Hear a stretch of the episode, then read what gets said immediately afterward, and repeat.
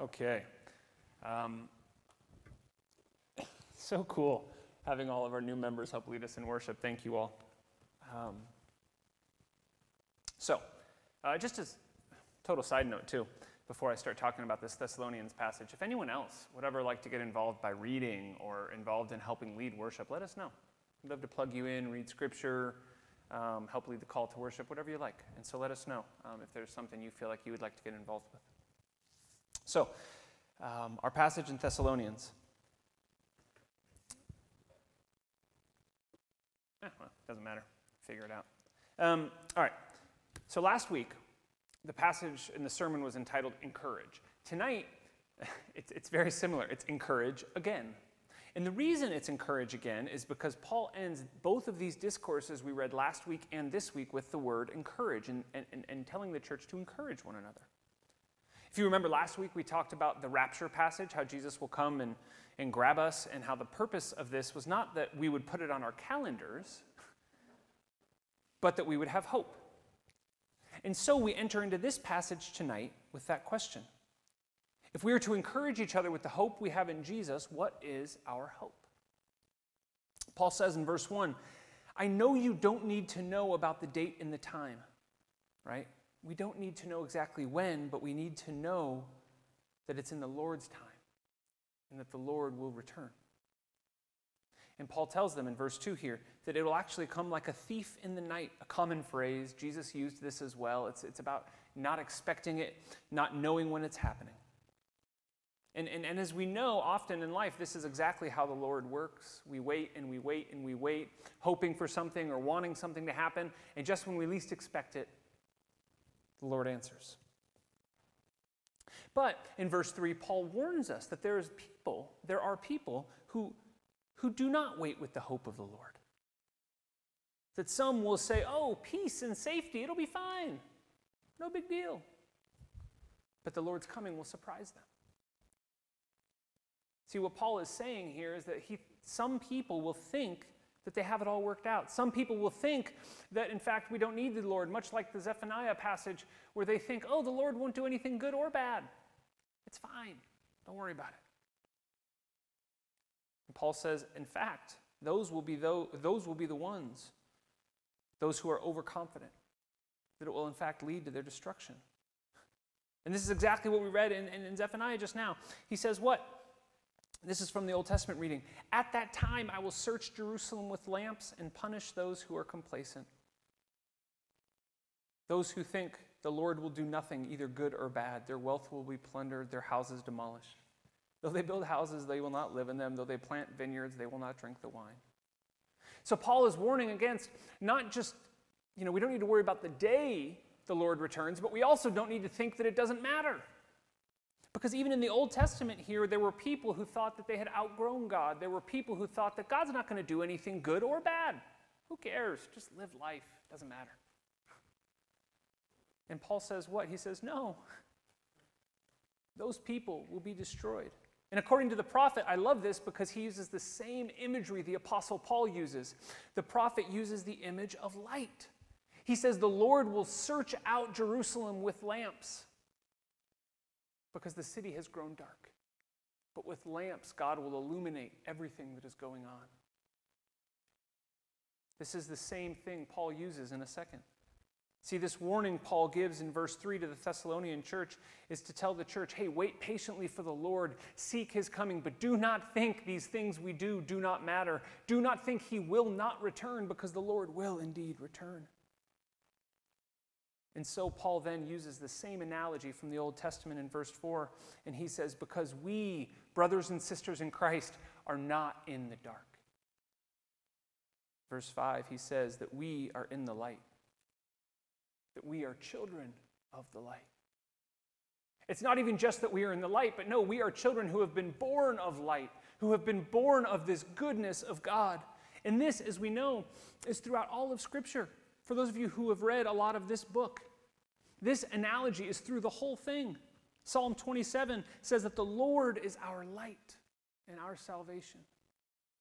Our psalm, Psalm 90, says that in his presence we are in light.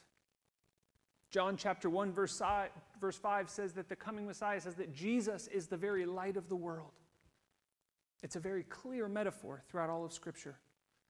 Sisters and brothers, tonight remember, we are not called to live in the dark because we are children of the light. And so when Paul says this, he is not just saying something empty. He is not just saying something to make us feel good. He is calling on an analogy used throughout all of Scripture to remind us of our calling. And this is our hope. We talked about having hope to not fear death last week in 1 Thessalonians 4. This is our hope that we are indeed children of the light. This is the reason that we wait patiently for the Lord that we would live in the light. And this is really important that we would not just live in the light one day, right? We don't just do these things to get to heaven. Now, sometimes we feel that way. Sometimes we feel that way and we think, oh, I just got to make it to the end, right? We have days and we have seasons where we just think, just get me to the end. But that's not what Scripture teaches. See, Jesus taught this, John the Baptist taught this, the Apostle Paul teaches this. We are to live in the light now and in the life to come. It's not just for the end, it's for the future when Jesus comes back. No, because the Lord will return, yes. The Lord will also give us our daily bread each and every day, won't He? We're going to pray this prayer in a, in, a, in a, moment or two. Give us this day our daily bread. To live in the light is not just to hope for heaven and wait for that day. To live in the light is to live in the kingdom of God here and now. We know that one day we will be made great, but no, Paul tells the church in Thess- Thessalonica or Thessaloniki, he tells the church that this is available to you now. That you are not called to live in darkness today, you are called to live in the light today. So, verse 6 let us not be like others who live in the dark. Let us wake up, he says. Do not live in ignorance. Do not sleep. Do not wait. Be awake and be sober. Because, verse 7 those who sleep will sleep at night, those who get drunk get drunk at night. Those people who live in the dark, and whether this is people who think, like the prophet says, well, God's not going to do anything, what difference does it make? Or these are people who, like he mentioned a few verses before in verse 3, they think everything's fine. They think the world is good, I have everything I need. Whatever it is, Paul says these people are living in the dark. Or maybe for you and for me tonight, it's not that these are people living in darkness, but these are people who are children of the light, people who have claimed the name of Jesus Christ, people who believe these things, but are choosing to live in the darkness. See, those people who don't know Jesus, those people who haven't read this book, those people who haven't professed him, they know no different. They've always lived in the dark. But for those of us who know different, let me ask you, just kind of bluntly, why do we choose to remain in the dark so often? Why do we choose to, to, to live in the darkness so often? Paul continues in verse 8 to say, For those of you who belong to the light, why do you not want to come into the light? Why do you choose to go back into the darkness? Verse 8 Because if you believe in Jesus, you belong to the light. You do not belong to the night. You belong to the day.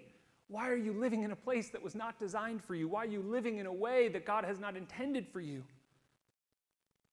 So put on the armor of God. This, if you want the full passage about the armor of God, is in Ephesians chapter 6, verses 10 to 18. It says, Dress yourselves in the promises of God. Read this book, know what this book says about you, know the promises of God, and live in those. Live in the light of the truth of Scripture, not in the darkness of this world. Dress yourself in the promises of God and be ready, be awake, be sober. So, church, let me ask you why do we sometimes choose to live in the dark? or for you personally?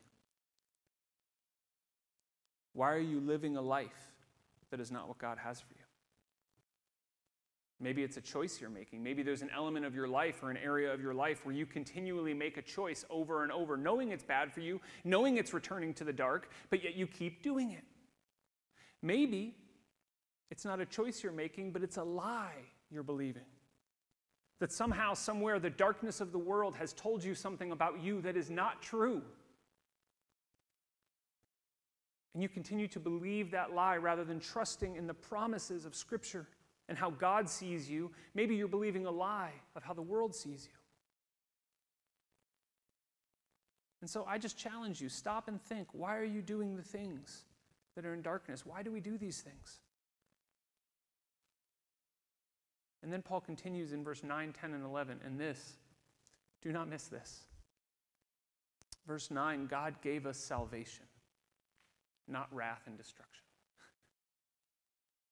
Do not go down a road that leads to wrath and destruction because that is not what God gives us. That is not what Christ gives us. That is not what light gives us. God made you a child of the light. God lifted you up from the darkness. It's like, it's like God lifted you up out of a dark pit and you see the world all around and you see how beautiful and wonderful it is, and you say, Wow, okay, I'm going back in the pit now. Why do we do these things? Verse 10, Paul reminds us that Christ died for us so that we would be with him in the light. Whether you are sleeping or awake, whether you believe these things, have always believed them, or are just starting to believe them, it is for all of us. And that is why we live in the light, verse 11 to live in the light and then encourage others with the light of Jesus Christ. This is why it's encouraged last week with the hope we have in Jesus, and then encourage again and go and live this out to the world. You know, in Romans, it's really funny. I always kind of wondered this. In Romans, the Apostle Paul says that he wants to preach the gospel to the church in Rome. And I always thought this was funny. I thought, well, if they're already the church, haven't they heard the gospel? haven't they chosen to believe this? Why would Paul focus on, on the gospel? Why wouldn't he go into a deeper theological truth? Or why is Paul always repeating Christ's death and resurrection to the church? I mean, he's writing these letters to the church. They already know this stuff. Let's get into deeper things, right? Um, why preach the gospel? You know, and I was thinking about us tonight and here in this room, and those of you online. Hi, everyone. Some of you guys have been Christians your whole life. Some of you would say, you know what? I don't even remember a time I wasn't a Christian. I've always gone to church, baptized as a baby, went to confirmation. Like I've kind of always been a Christian. Some of you guys have been a Christian a really, really, really long time. Some of you more recently, maybe just weeks or months. Some of you in this room or online may not even identify as a Christian. You like the church, people are nice, music's nice, it's encouraging, but you don't personally identify with Scripture and with Jesus, and you have never made a profession of faith or been baptized.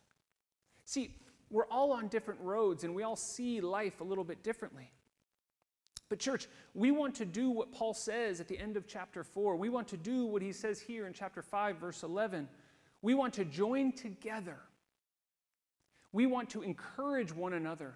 Those who are asleep, and those who are living in the light. We want to come together and share testimony of the gospel of Jesus Christ to one another that we would all be lifted up out of that dark pit. And really, sometimes it's this simple. The reason the Apostle Paul always preached the gospel was because that is the foundation of everything we do. There is always a time to study deeper things, but sometimes we just have to remember who Jesus was and what Jesus did for us.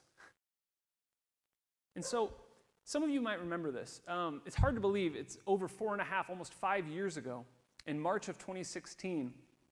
I came here uh, candidating as to maybe be the associate pastor. Um, I actually still remember Carl in the window at the airport, you and Julian, like waving at me through the window at baggage claim. Um, and I preached my first sermon in the evening service in this room. And um, I doubt, I mean, you might have been here, and, and some people might have been here. You were there, Patty? Um, you were there, Caitlin? Awesome. Um, do any of you guys? I doubt you guys do. Uh, so I'm just going to say it. I'm not going to actually ask. Um, what I preached on. I actually still remember what I preached on vividly that night. And I'm going to explain why. In, the, in Acts 26 is the account of the Apostle Paul sharing his testimony for Agrippa. And, and the Apostle Paul in Acts 26 gives his testimony. And actually, he says, sorry about that. And actually, he says he's trying to convert the authorities who are putting him on trial by sharing his testimony, by sharing of the great things God has done. And he actually says in, in Acts 26, it says this Paul replied, uh, this is verse 29 Short time or long, I pray, that, I pray to God that not only you, talking to Agrippa, but all who are listening to me today may become what I am, except for these chains. He says, I want you all to know about the gospel of Jesus Christ. And so I thought about this and about what Paul is encouraging the Thessalonian church to do and how we're all different. We all have different testimonies, right? We all are on different roads. We're all on different stages of our journey. But the work of the gospel has done in our life can never be forgotten. We can never forget what Jesus has done for us. The simplest truth of this passage that we are children of the light and that we should walk in the light and not in darkness, we need to remember and we need to cling to. For us, for each of us, we should aspire to share our testimony with anyone who will listen, to tell them of the things God has done. And again, this is not new. This is throughout all of Scripture. Remember, when the Israelites crossed the Jordan River to take the promised land, what did they do? Stop. Pray, worship, set up stones of remembrance so your children and your grandchildren will know what the Lord has done for you. So I thought, you know, many of you I know a little bit. We you know, are friendly, we know each other's names, and that's great. But I thought actually what I would do tonight then to wrap up and to sort of do this is share a little bit of my testimony. Why I'm a pastor. You know, so I want to do this, and, and if I get emotional, forgive me. It's because, well, you guys know this, I'm a mess. Um, but I'll do my best. You know, why am I a pastor? People actually ask me this all the time. Like, did you always want to be a pastor? No, no, I didn't. I love my job, but that was the, no. You know, life is really interesting. We all sort of experience rejection in life, right? And it's all varying levels. Maybe we didn't get into the university we wanted. Maybe we didn't get the job we wanted. Um, maybe we've lost a friend or a boyfriend or a girlfriend. There's nothing like the first time you ask someone out and they reject you right to your face. It's just, it's a wonderful learning experience. Um, we all know what rejection feels like in, in, in some cases. But for me, when I think about my testimony, what I think about is what happens when we experience rejection that should never have happened? What happens when we experience rejection that is not our fault? Some of you know what I'm talking about. You know, I will often refer to my parents. This is the biggest, one of the biggest issues of my testimony when I think about my relationship with God. I always talk about my parents, my mom and my dad. But if you ever, my, they, have been here, but they, it's been a couple years. My mom's about yay high and my dad's about yay high. And then people look at me and say, well, you must get your height from your mother, right? And, and, and, the reality is, and we always laugh, but the reality is, the person I referred to as my dad is actually my stepfather. I don't actually know my real dad. Um, I've seen him a handful of times in my life. Each time was super awkward and uncomfortable. Um, and my family had a lot of reasons for that. There was divorce, there was sin, there was darkness, they weren't walking with Jesus. There's a lot of reasons. But for me personally, when I think about my testimony, when I think about God taking me from the dark and into the light, for me, it was to grow up in a world without a dad. And not just to grow up without my father, but to know that out there somewhere is a person with the last name Gyorfi, which, by the way, not super common, Hungarian last name in the United States. You know, it's not like there's a lot of us and you got confused. Um, I grew up, honestly, with a feeling of rejection. Not just abandonment, but a feeling of rejection. And rejection from a place it should have never happened. When a person who was never supposed to reject me rejected me, all of a sudden, as a young person, you grow up thinking anyone can reject you, anyone can hurt you. And so, what do you do? You protect yourself, you build walls, you come up with defense mechanisms, right? And, and, and, you protect yourself, and you only give so much of yourself to the world because you know they might turn on you. And I became a Christian and, as a teenager, and some things began to change right? People who actually didn't need to accept me in the church, like we saw tonight with membership and how beautiful this is. People who had no business accepting me as a teenager began to accept me. And I remember thinking, wait a minute, I have this whole like rejection concept, like struggling in my brain, and yet people are accepting me. I felt love over my life from youth leaders and mentors and friends, and realized the rejection I felt was not from God, but from someone who just lived in the dark and didn't know the light. I remember the first time I felt this acceptance was when I was 13 years old. And over the years, being in the church, it has happened again and again and again that Jesus has come into my life and brought light and rejected the lie that the world doesn't want me. And, and, and we all do this, though. We have these stories, and, and there's something about the darkness that is comforting to us, isn't there? And we want to go back to those lies. We want to go back to the sin. We want to go back to the darkness. We want to try to protect ourselves. And, and, and, I confess there are times when I want that too. But then I read this passage and I think about my life, the 23 years I've been following Jesus. And I remember that when I go back to the place, I'm reminded that I am a child of the light. And the pain and suffering of this world is not what Jesus has for us. Verse 9 He does not have pain and suffering for us, but salvation. Church, we don't always like the darkness, but it pulls at us, doesn't it? We don't like our sin, but it pulls at us and draws us in. We don't like the lies of the world, but yet somehow they feel comforting at times. It tempts us. This morning on the way into church, um, I was listening to this song and I wanted to share it with you. It's a song called Born Again by Josh Garrels. And he's talking about this very thing wrestling with the darkness and the light. And he says, I'm running scared in between what I hate and what I need. Savior and enemy are both trying to take my soul, and I can't hide no more. I stumble out into the light and I raise my fist up to fight, and then I catch your eyes, so full of love. Lord, what have I done? I cry at your feet, wounded for me and all of the monsters and men, but here in your light, we can begin again. Here in your light, Lord, we can begin again. We can begin to be healed from sin. We can be healed from the lies we have believed about ourselves. My testimony is a testimony of restoration from feelings of rejection and abandonment. What is yours? What has the Lord saved you from? What has the light taken the darkness out of in your life? What is your story? And are you using your story, your testimony, to encourage others?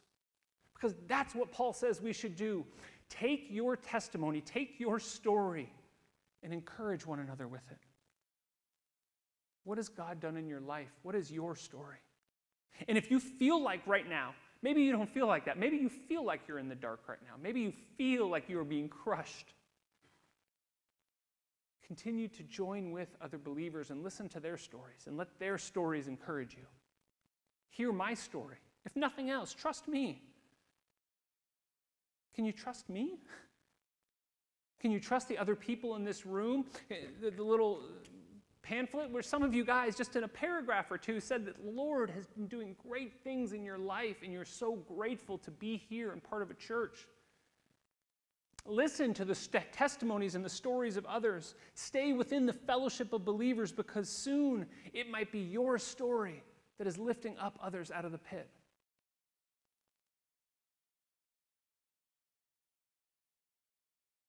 Are you a child of the light? Last week, Paul encouraged us to encourage with hope. This week, I encourage you. Encourage others with the good news in your life.